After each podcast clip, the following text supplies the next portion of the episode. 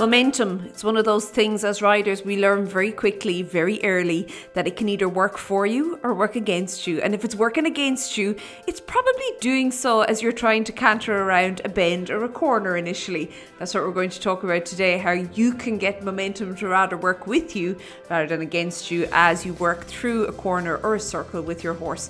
Hi there, my name is Lauren, and I'd like to welcome you to the Daily Strides podcast, where each and every week we take something to do with horse riding, a topic, and we break it down into, well, more easily understandable and more easily to work through pieces that you can then use with your horse in the arena to help both of you progress on with your riding.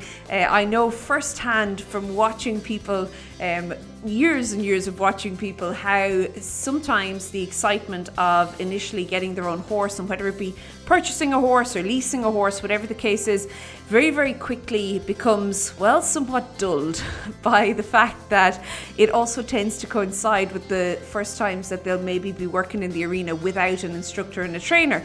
And when you don't have a plan for each and every ride, yeah, progress tends to halt. It comes to a grinding halt.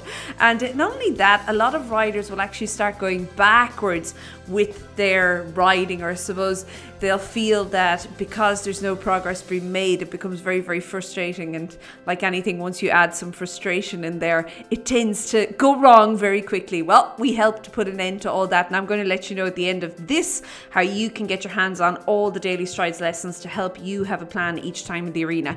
But let us get back to today. And as mentioned, we are talking about specifically cantering through corners or bends or circles with your horse. And the reason I wanted to work on this is because I see over and over and over again in the arena how riders they begin to canter it's all great when they're going straight okay but inevitably they're going to have to get around a bend or a corner at some point and that is where things just go wrong. Now, it can go wrong in a whole multitude of ways, but I mentioned at the very beginning about the momentum, okay? And I, I do want to stick on that a little bit. We'll talk about it a little bit later.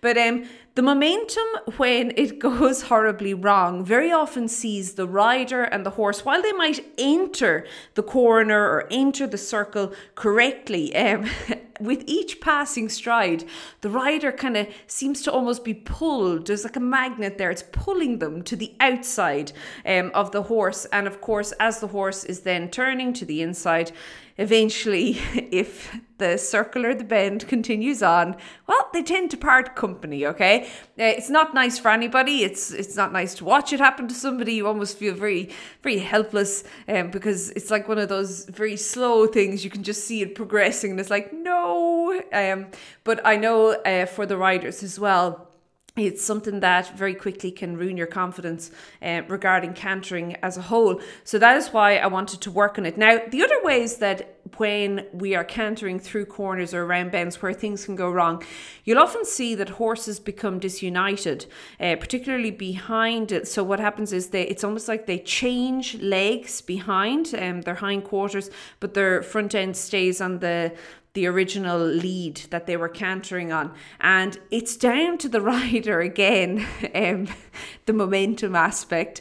Uh, very often that happens to this, of course, and this is ruling out that your horse has any back issues or anything going on. But um, if you're finding that that's happening a lot, this will definitely help you out. Um, other things that can go wrong as you're cantering through circles or bends or corners is that your horse might begin to fall in on you, or your horse might fall out through the shoulder, or your horse horse might swing the hindquarters in or out. Out is generally the common one. But all of these things lead to the fact that any energy that is being created, and of course, we want this energy to be created in the hindquarters, but this energy is basically not being channeled or not flowing the correct way. Okay, so that momentum, which you can use either for or, or I suppose it can work for or against you, it's definitely working against you. And not only that, it is being lost. Okay, so the canter is one of those uh, gaits where as you begin to, I suppose, become more balanced and more confident in riding it, you can really allow that momentum to carry both you and your horse through the canter. However, if you can only do that when you're on a straight line, well, that's no good. So, what must we do if this happens? Well, the first thing I want to bring our attention to, and Um, I know we we are going to get into our seat and all that just now, but very often I find the reason that riders tend to become, well, a little bit undone around corners in the canter is due to their upper body. So, um, the canter, I think more so than any other gait, your upper body when in canter or when you're cantering um, has a big, big effect or a big relationship, I suppose, to what your lower body is doing. Now, I'm more talking about your torso here. So I'm talking about what your shoulders are doing, how they are affecting what your hips are doing, okay, if that makes sense. And what you'll often find is that many riders are pulling their horses to the outside, and even if it's subconsciously, but a lot of the time it comes from the fact that their shoulders are not I suppose, leading them in where they want to go. Okay, so we all know, and it's kind of hammered into us from a young age, if we started riding young, that we have to look where we're going. Okay, it's, it's good advice in life in general. Uh, but it, it really, really is important when we're on a horse. You have to look where you're going. And you'll very often find that when you look where you're going, your shoulders will kind of automatically maybe not turn, turn is a big word, but they'll be inclined, more inclined to go in that direction. And not only that, you then find that this begins to affect what happens in your hips, okay? So um, down through your core, and then you'll find that your whole body now is being affected by how you're looking where you're going. And as I mentioned before, a lot of riders are so focused on maybe keeping out through the corner so they they know they're not allowed to let their horse fall in or they're not allowed to let, let their horse cut the corner whatever the case is so they want to pull their horse out and in doing so they end up with their shoulders in the wrong position which then goes on to affect the seat okay now we want to talk about the seat so in the canter, your inside seat bone is always going to be slightly in front of your outside seat bone. It's always going to lead the way there as you're cantering along. And what a lot of riders maybe become a little bit confused with is the fact that we're often told to weight the inside seat bone. Okay, now where this becomes confusing is that riders think they must kind of shift all their weight onto the inside seat bone. So there's actually no weight on the outside seat bone at all. And even more so, if you can imagine that we could slice your horse, we could um, t- kind of cut your horse in half with you on top. There should be an equal amount of your body on both sides of that horse. Okay, so so if we if we could cut you and your horse in half, um, it would still remain equal um through I suppose each half, even though we'd cut it in half right the way from ears to tail. If that makes any sense to you. Um, but what people tend to do when they want to weight their inside seat bone is they shift their whole body to the inside. Now, I want your you to think of your horse's back when, particularly in the canter, all the time when you're riding, but I find it works well in the canter. If you can imagine you had a stick or a whip, a crop in between your two hands, and that if you were to very gently apply pressure with both your hands, so your hands are going to come closer together, your your stick or your whip or your crop would have an equal bend all the way through. Okay, does that make sense? Yes, okay, that is what we want our horse's back to look like as he is going through the corner, the bend, the circle when he's in canter. Now, I want you to begin thinking about you being on top of that stick. Okay, so we've still got it between our two hands, and we've, I don't know, a model of you, a clay model of you, a lead model of you, sitting there on the stick, um, halfway down, of course, where the saddle would be, and uh, you you're then going to ride this. Now, I want you to think about that weight, okay, whatever you have representing you that's sitting on that stick, of leaning to the inside, okay, it is going to push the stick over to the outside. So the stick is going to have more of a bend um, in it and it may actually break. If enough ple- pressure is applied to that stick from that weight that is representing you, the stick will break. Okay. I want you to think about the same thing if we were to lean that weight to the outside. Okay. And then push it against the stick because that's essentially what happens with your seat bones. If you're going to lean to the inside or the outside, it is going to then push against. Okay. It's almost a diagonal push that's going to happen, um, of force pressure onto your horse. And think about how that will then affect the, the quality of the bend through the stick, okay? So when you are riding your horse, you need to all the time think about being balanced and being centered, symmetrical, um, that equal on both sides uh, around the bend with your horse. And I want you to rather think about when we say weighting the inside seat bone, it's almost like you want to elongate the inside of your body, okay? So instead of contracting it or compressing it, making it smaller, so think about if you were to drop your inside shoulder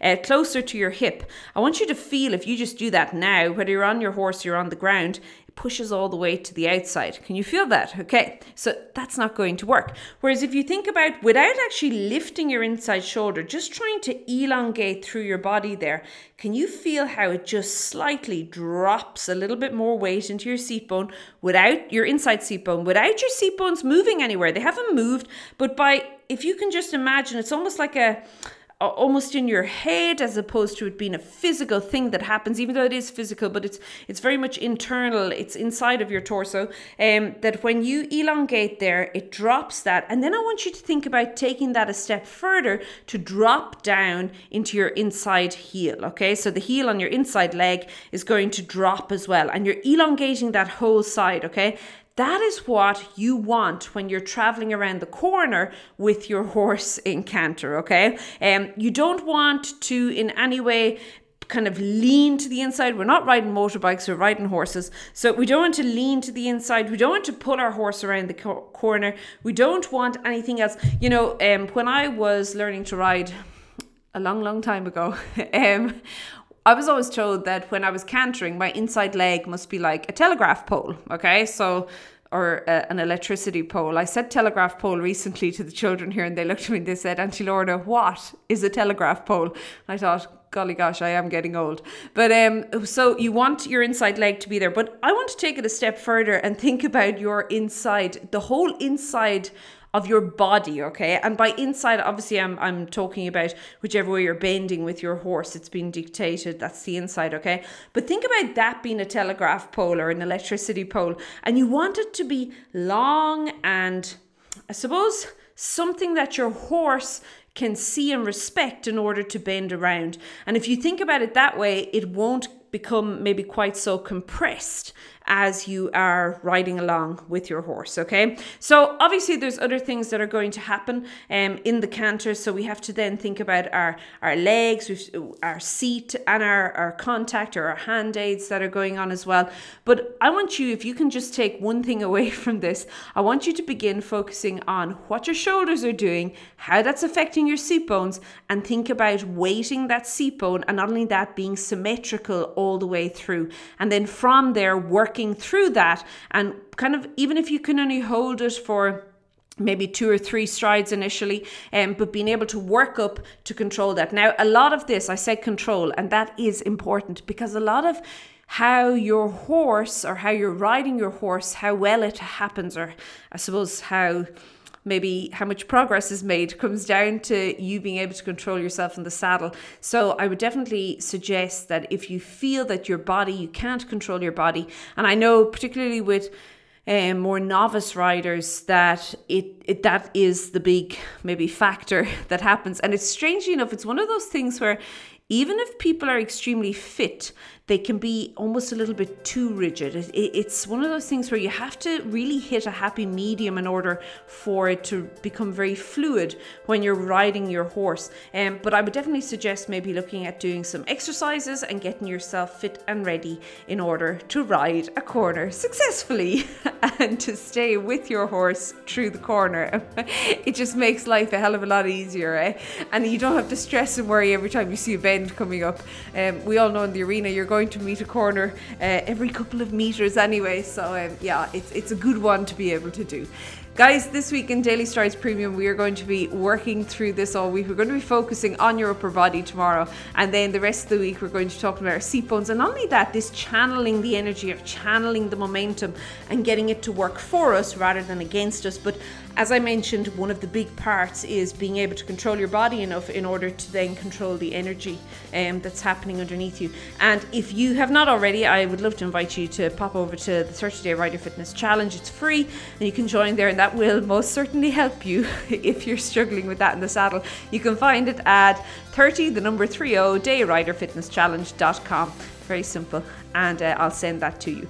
If you would like to join us for the rest of this week's lessons and not only this week's lessons, all the past lessons, um, you can pop over to stridesforsuccess.com forward slash join. All the details are in there. It's ready, it's waiting for you. And um, yeah, you can start today and start choosing lessons you want and get going with your horse. As I said, have a plan for every single time you ride. Have an absolutely super week. Keep well, and I'll chat to you soon. Bye.